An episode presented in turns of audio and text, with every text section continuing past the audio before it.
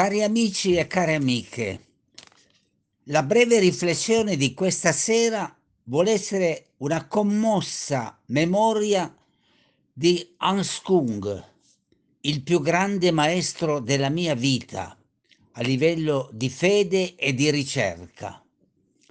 Hans Küng, e dobbiamo portarci negli anni precedenti il Concilio, era nato nel millenovecentoventotto a Sursee, in, vicino a Lucerna, in Svizzera, e si avviò molto presto in un'epoca preconciliare, quindi il concilio arriverà nel sessantadue fino al sessantacinque, si abituò alla ricerca. Un uomo amante della vita, della sua fede, fu ordinato Eh, sacerdote nel millenovecentocinquantaquattro e subito si dedicò, siamo ancora prima del concilio, ad una tesi di laurea in dialogo con la teologia protestante, tanto che Barth lo riconobbe come una grande promessa della vita teologica e dell'impegno.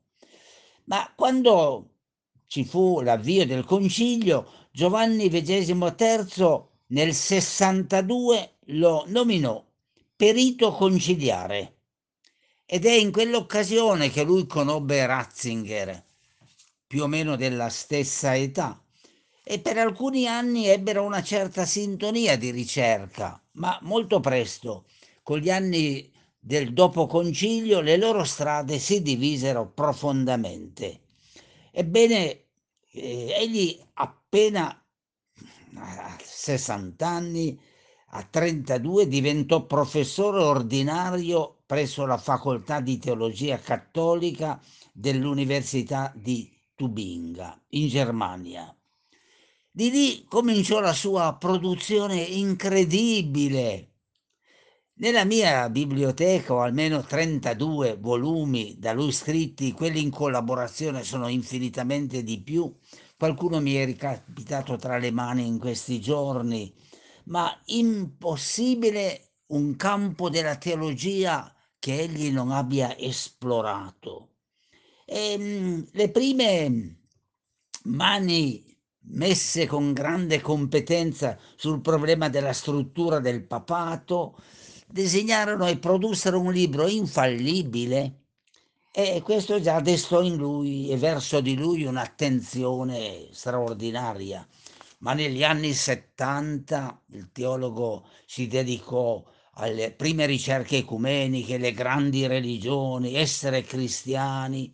E nell'essere cristiani toccò dei punti incredibili, non solo la struttura della Chiesa, ma la questione di Dio, la vita eterna.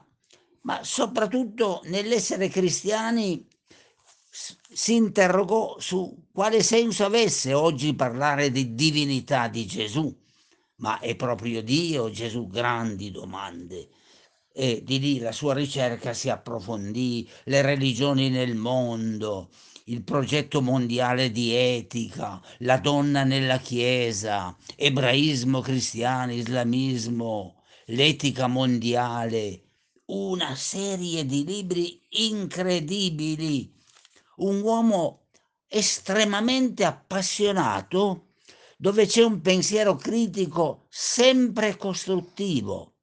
Voi non troverete mai un libro di Küng dove ci sia la rabbia contro la Chiesa. Sovente è stato visto come il profeta che ha creato più problemi alla Chiesa. No, Küng, quando scrive contro il papato, non lo fa contro il Papa. Quando scrive osservazioni critiche verso la Chiesa, lo fa per il bene della Chiesa. Solo chi come me ha avuto la fortuna cinquant'anni fa di trascorrere più di un'ora con lui, seduto davanti a lui nel suo studio, capisce dove era nel suo cuore la passione, la competenza, la ricerca. Ma inutile dire, senza maestri di questo genere non si va da nessuna parte, nemmeno nella Chiesa.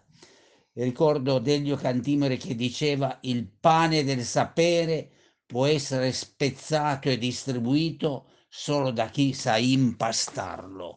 e Küng aveva questa esplorazione di profondità, dove trovasse queste energie nella sua fede, nella sua intelligenza così rigorosa, e, e sfociò tutto questo in quel grande progetto per un'etica mondiale.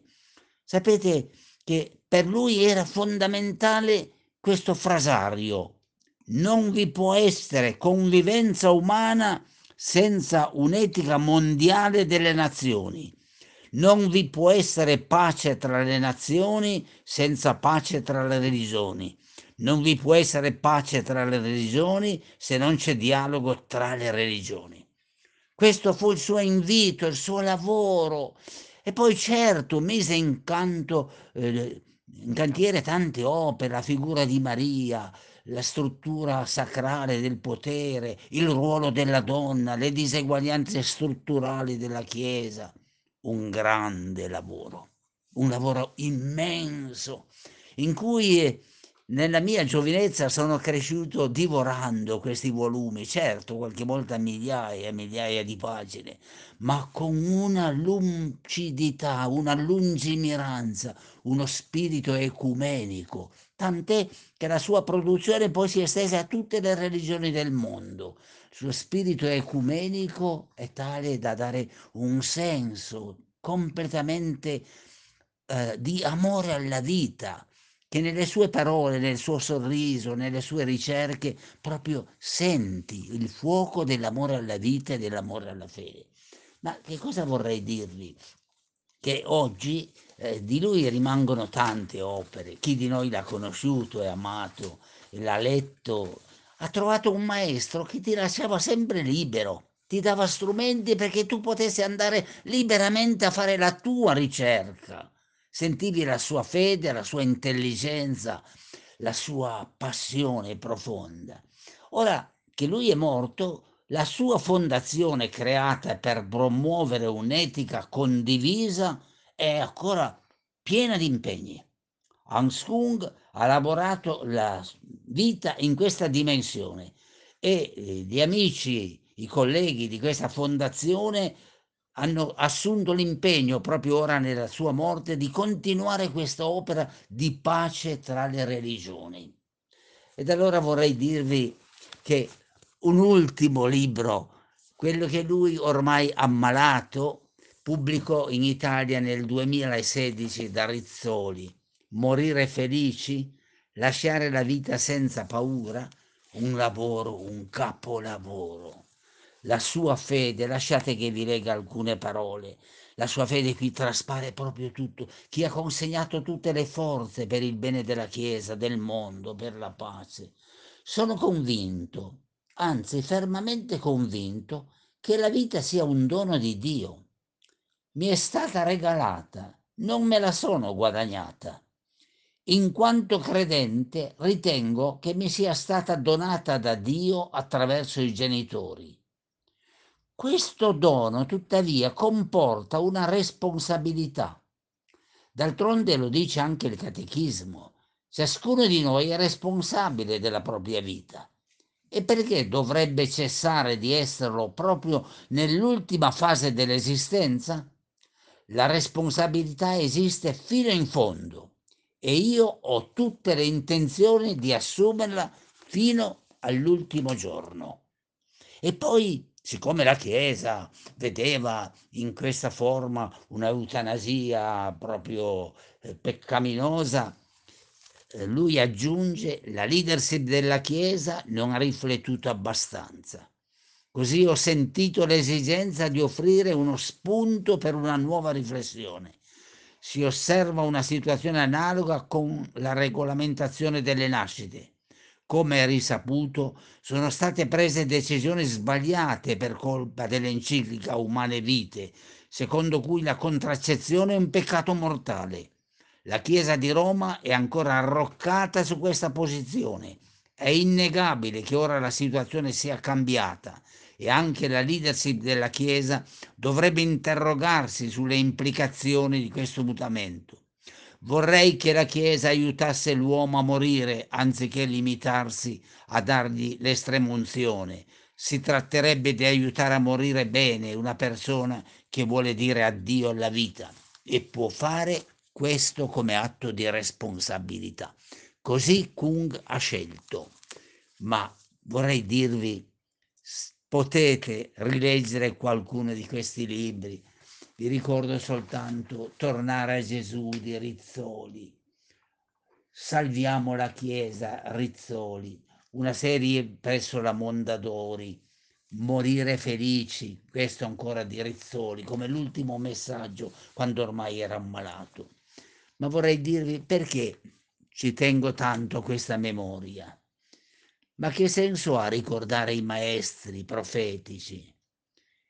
Che senso ha ricordare un teologo, un maestro come Hans Küng? Non è semplicemente per riempire una casella nel mondo della nostra conoscenza, cosa che fa sempre bene, certo, ma è per ricordare un profeta che non si è mai arreso, un disobbediente per amore, una persona intelligente, appassionata della fede, della vita. Sarebbe riduttivo solo ricordare i suoi libri. Serve accogliere la sua testimonianza. Serve conoscere il prezzo pagato, perché nel settantanove il Papa gli ha tolto l'insegnamento. Ha tolto l'insegnamento e il titolo di teologo cattolico. Serve a continuare la strada del coraggio, del pagare anche un prezzo della libertà e dell'intelligenza, un grande disobbedienza per amore. Sempre dentro la vita, sempre aperto al cammino cristiano ecumenico, aperto a tutte le religioni. Per lui, quante volte l'abbiamo sentito, bisognava cercare il Vangelo e fare la differenza tra Vangelo e dogma. E anche questo era il contributo alla pace nel mondo. Caro fratello e cara sorella che mi ascolti, io penso che di teologi così ne nasse uno al secolo. Ho avuto la fortuna di essere suo discepolo e spero che le sue opere siano ancora valorizzate, che il suo insegnamento resti, che il suo coraggio, la sua coerenza continuino a parlare a noi di fede, di pace, di una Chiesa che deve convertirsi al Vangelo. L'appello vale per tutta la Chiesa, vale per me, per te, per ciascuno di noi. Grazie fratello, grazie fratello Hans Küng, per tutto ciò che hai lasciato nella profezia della tua ricchissima vita di fede e di umanità. Ciao!